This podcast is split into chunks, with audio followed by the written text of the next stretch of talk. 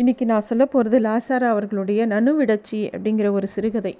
இந்த சிறுகதை வந்து எந்த தொகுப்புலேயும் இல்லை. இது வந்து லாசாரா சப்தரிஷி அவர்கள் பிரத்யேகமாக எடுத்து கொடுத்தார் இந்த கதை. ரொம்ப ரேர் கதை. இது விகடன் சிறுகதையில் சிறுகதை போட்டியில் பரிசு பெற்ற கதை.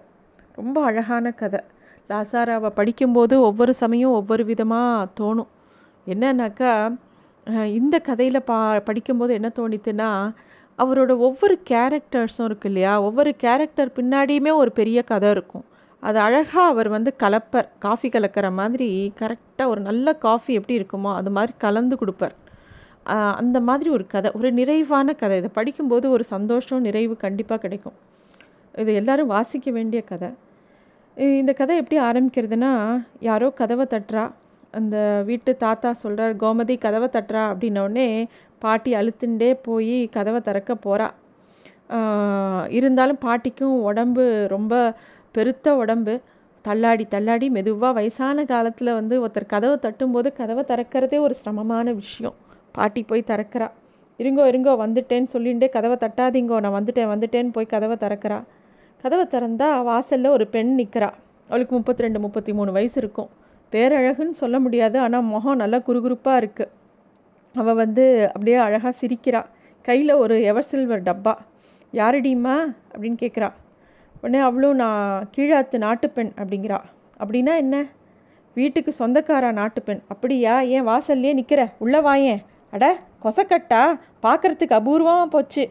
உனக்கு சிறு கூட அம்பாள் மாதிரி பொருத்தமாக இருக்குது டப்பாவை வாங்கிக்கோங்கோ. மாமா சேர்ந்து நில்லுங்கோ. நமஸ்காரம் பண்ணுறேன் அப்படின்னு அவன் நமஸ்காரம் பண்ணுறா பாட்டியும் தாத்தாவும் அவளை ஆசீர்வாதம் பண்ணுறா அவள் சொல்கிறா எனக்கு வந்து ஒரு பொண்ணும் ஒரு பிள்ளை குழந்தைகள் இருக்குது ரெண்டும் ஸ்கூலுக்கு போயிருக்கு. என் பேர் கமலாயதாட்சி அப்படின்னோடனே அவர் சொல்கிறார் தாத்தா திருவாரூர் அம்மன் பேரில் அப்படின்னு சொல்லி கேட்குறார் அவள் சொல்கிறா இந்த டப்பா இதில் இருக்கிறதெல்லாம் உங்களுக்கு தான். டப்பாவுக்கு அவசரம் இல்லை நானே வந்து வாங்கிக்கிறேன் அப்படின்னோடனே அந்த பாட்டி உன் மாமியார் எங்கே? அப்படின்னோடனே மாமியார் இன்னைக்கு காலம்புரை தான் கோயம்புத்தூரில் மூத்த பிள்ளையாத்துக்கு போனா கிளம்பி போனால் போகிறதுக்கு முன்னாடி மாடி ஆற்றுல வயசானவா வந்திருக்கா அடிக்கடி போய் பார்த்துக்கோ அப்படின்னு சொல்லிட்டு அவள் இங்கே வந்ததே நமக்கு பெரிய பாக்கியம் அப்படின்னு எங்கள் மாமியார் சொன்னால் அப்போ மாமா பேர் சொன்ன உடனே எனக்கு ரொம்ப சந்தோஷமாயிடுத்து.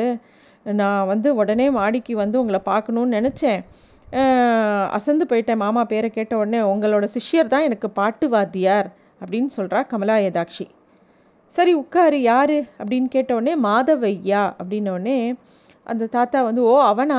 கெட்டிக்காரன் தான். ஆனால் பாவம் தலை சுழி இல்லாதவன் அப்படின்னு சொல்கிறார் உடனே பாட்டி ஆமாம் இங்கே என்ன கிழியறது? பாட்டி கடிந்து வழிந்தாள். அவர் பெரியவருக்கு கோபமே வரல. அவர் பாட்டி எது சொன்னாலும் திட்டினா கூட சிரிச்சுட்டே இருக்கார்.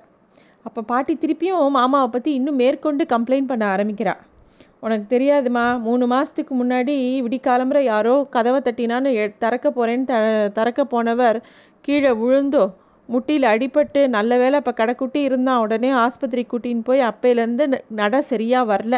வயசாக எடுத்தோனோ இப்போ அவருக்கு என்ன? சுற்றி இருக்கிறவாளுக்கு தான் கஷ்டம் அப்படின்னு பாட்டி பாட்டுக்கு குத்தம் சொல்லிகிட்டே இருக்கா. எதுக்கு இந்த மாமி சம்மந்தம் சம்மந்தம் இல்லாமல் பேசுகிறா அப்படின்னு கமலாயதாட்சிக்கு தோன்றுறது. இருந்தாலும் கேட்கல ஆனால் மாமி எது பேசினாலும் அவர் காதலியே வாங்கின மாதிரி தெரியல. எதையோ யோசனை பண்ணின்னு சிரிச்சுட்டே இருக்கார் மாமா. டப்பாவில் என்ன? அப்படின்னு கேட்ட உடனே ஈர அப்பளம் பொரிச்சேன் உங்களுக்கு பிடிக்குமேன்னு அப்படின்ன உடனே பாட்டி அந்த அப்பளத்தை திறந்து வாயில் போட்டுண்டு பாட்டி வாயில் சுத் சுத்தமாக பல்லு இல்லை. அந்த மணி பர்ஸ் மாதிரி பாயை போட்டு கதக்கின்னு இருக்கா பாட்டிக்கும் வயசாகிடுது ஆனால் பாட்டி அது தெரியாத தாத்தாவை எதையோ சொல்லிகிட்டே இருக்கான்னு இவளுக்கு தோன்றுறது.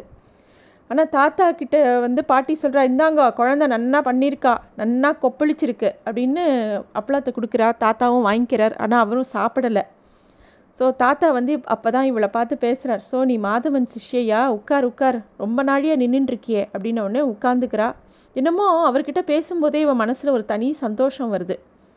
அப்போ அவள் சொல்கிறா கல்யாணத்துக்கு கற்றுண்ட பாட்டு தான் முழுக்க ரெண்டு வருஷம் கூட ஓடலை. அதுக்குள்ளே எனக்கு கல்யாண வேலை வந்துடுத்து கல்யாணமும் ஆயிடுத்து. பாட்டு நின்று போச்சு. சாரீரம் இருக்குது ஆனால் விருத்தி செஞ்சுக்க முடியல.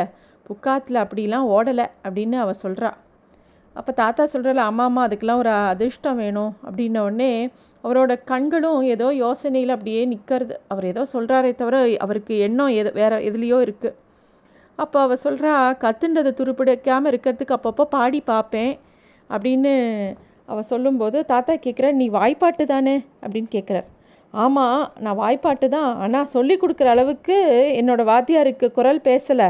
அதனால் அவர் புல்லாங்குழ புல்லாங்குழலில் வாசிப்பார் நான் பாடுவேன் அப்படின்னு அவள் சொல்கிறா ஓ ஜுகல்பந்தியா அப்படின்னோடனே அவளுக்கு ஒரே சிரிப்பு வந்துடுத்து. ஆனால் சிரிக்கலை. பேசாமல் அப்படியே வாயை மூடிட்டு சிரிச்சுக்கிறாவோ அப்போ அவர் சொல்கிறார் என்னோட குழலை அவனுக்கு தான் நான் கொடுத்தேன். ஆனால் அது அவனுக்கு விளங்கலை. நீ கொஞ்சம் பிரகதா மாதிரி இருக்க அப்படின்னு தாத்தா சொல்கிறார் உடனே பாட்டி வெடுக்குன்னு பேச ஆரம்பிக்கிறா. ஆமாம் உங்களுக்கு யாரை பார்த்தாலும் பிரகதா தான் இருக்கும். ஒரு வயசில் உங்கள் அப்பா பணத்து மேலே விளையாடிந்தான்னு கேட்டு கேட்டு காதே புளிச்சு போச்சு. அப்படின்ன உடனே இவளுக்கு கமலிக்கு வந்து ஒரு மாதிரி சுருக்குன்னு இருக்குது பாட்டி ஏன் இப்படி கொடுமையாக பேசுகிறா எது பேசினாலும் ஏதாவது நொட்டம் சொல்கிறாளே அப்படிங்கிற மாதிரி தோன்றுறது அப்போ மாமா சொல்கிறார் அந்த பிரகதாங்கிறது யாருன்னா என்னோடய தங்கையோட பொண்ணு. தாய் தகப்பம் இல்லாத குழந்த. நான் தான் வளர்த்தேன். அவளுக்கு எல்லாமே நான் தான். பதினாலு வயசில் கல்யாணம். நாலு வருஷம் கழித்து வெளிநாட்டு போனா வெளிநாட்டுக்கு போனா புருஷனோட. அதுக்கப்புறமா தகவலும் இல்லை பிள்ளை வீட்டாரோட மனஸ்தாபம். காரணம் என்னன்னு மறந்தே போச்சு. ஆனால் மனஸ்தாபம் மட்டும் மிச்சம். இப்போ இருந்தால் அவளுக்கு அறுபத்தி ரெண்டு வயசு இருக்கும் அப்படின்னு அந்த மாமா சொல்கிறார் கமலிக்கு ஆச்சரியமாக இருக்குது அவ்வளோ நாளாக ஆயிடுத்தா? ஒருத்தரை பார்க்காம அவ்வளோ நாள் இருக்க முடியுமாங்கிற மாதிரி தோன்றது அவளுக்கு. பாட்டி அதுக்குள்ளே ஒரு மூலையில் படுத்துன்னு தூங்கி போயிட்டா கொரட்டை மட்டும் வருது. அவள் வந்து திருப்பியும் பேச ஆரம்பிக்கிறாள் அவள் அவள் பாட்டி தூங்குறத பார்த்தோடனே அவன் மனசுக்குள்ளே அப்பா நல்ல வேலை பாட்டி தூங்கிட்டான்னு தோன்றது. ஏதோ அவள் எண்ணத்தை அப்படியே படிக்கிற மாதிரி தாத்தா சொல்கிறார் பாட்டியை பற்றி விட்டு கொடுக்காம நல்ல சுபாவந்தான் வெகுளி அவ்வளோதான் ரெண்டு பேருக்கும் வயசாகிடுத்து ரெண்டு பேராலும் முடியல. அவள் பண்ணினாத்தான் சாப்பிட முடியும். பண்ணினத்தை பண்ணுறப்போ அவளுக்கு சில சமயம் எப்போ தோன்றதோ அப்போ தான் பண்ணுறா டிவியில் எல்லா சீரியலையும் பார்த்துட்டு சில சமயம் மூணு மணி ஆகிடுறது சாப்பிட்றதுக்கு.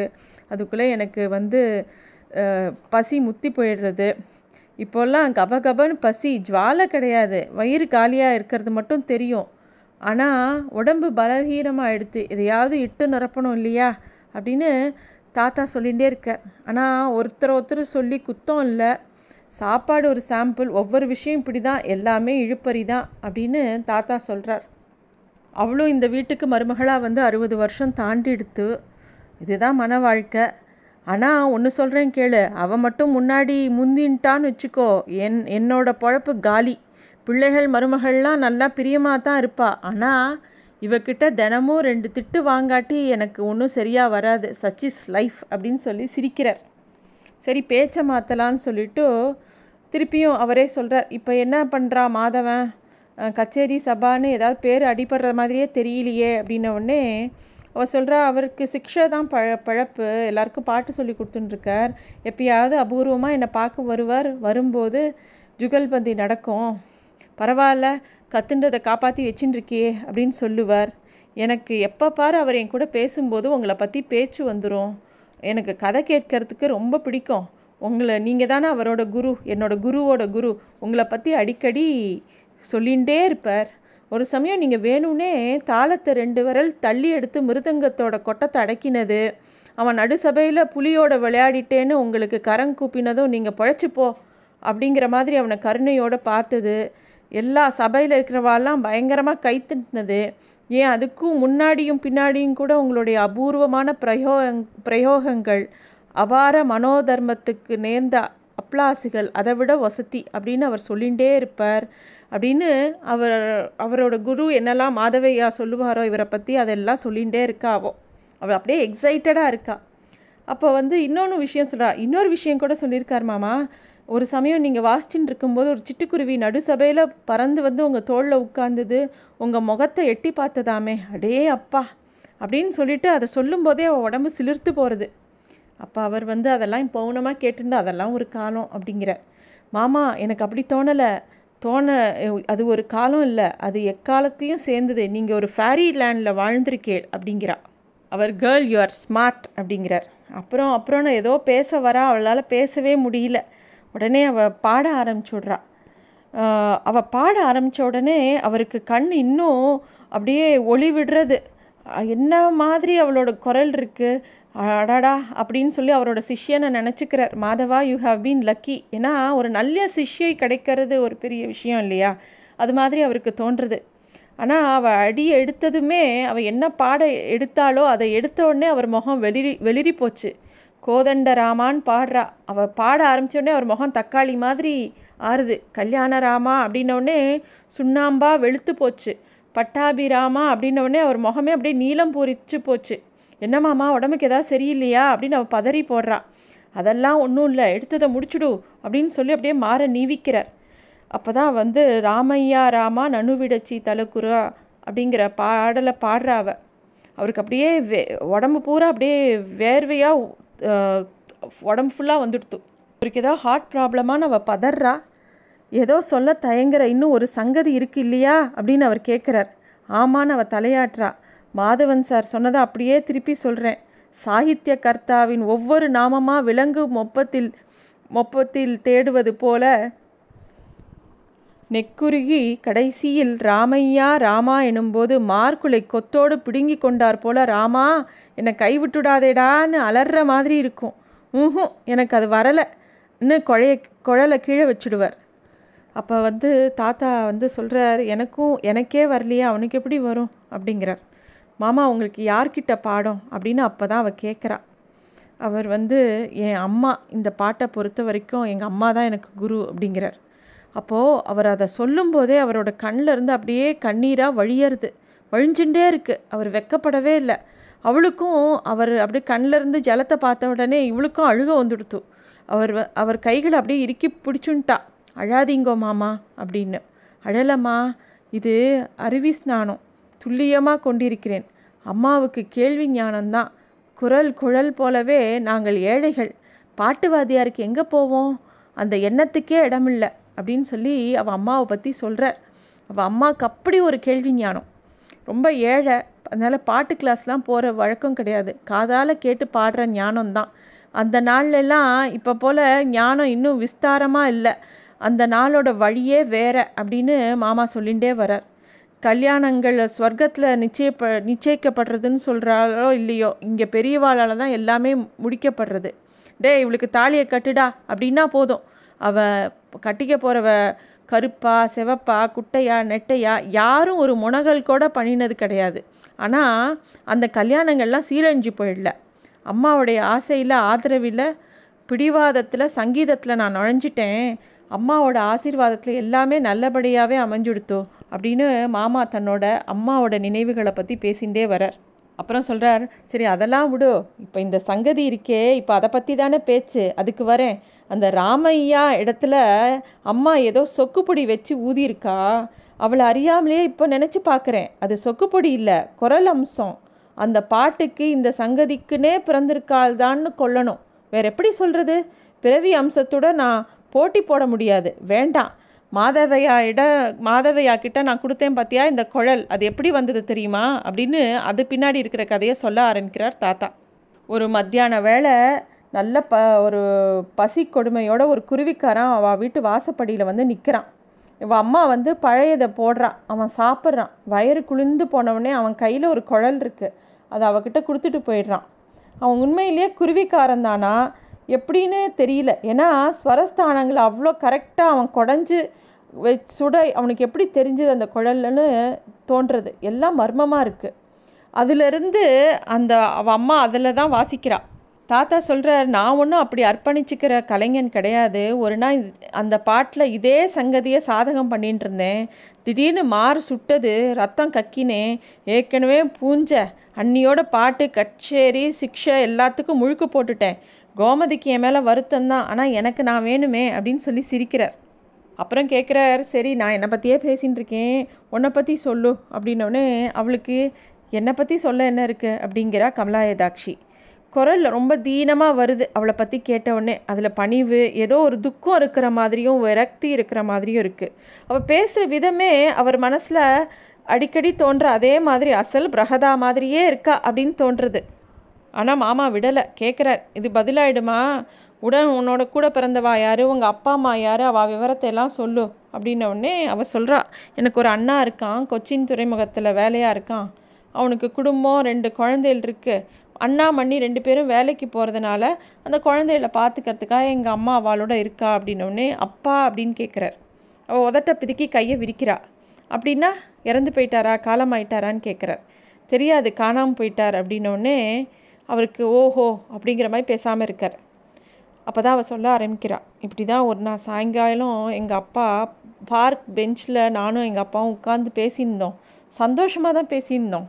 திடீர்னு ஏதோ நினப்பு வந்த மாதிரி எழுந்து கமலி நான் உன்னை விட்டுட்டு உங்களை எல்லாம் விட்டுட்டு போகிறேன் எங்கே எங்கேன்னு எனக்கே தெரியாது. உங்களுக்கும் தெரிய வேண்டாம்.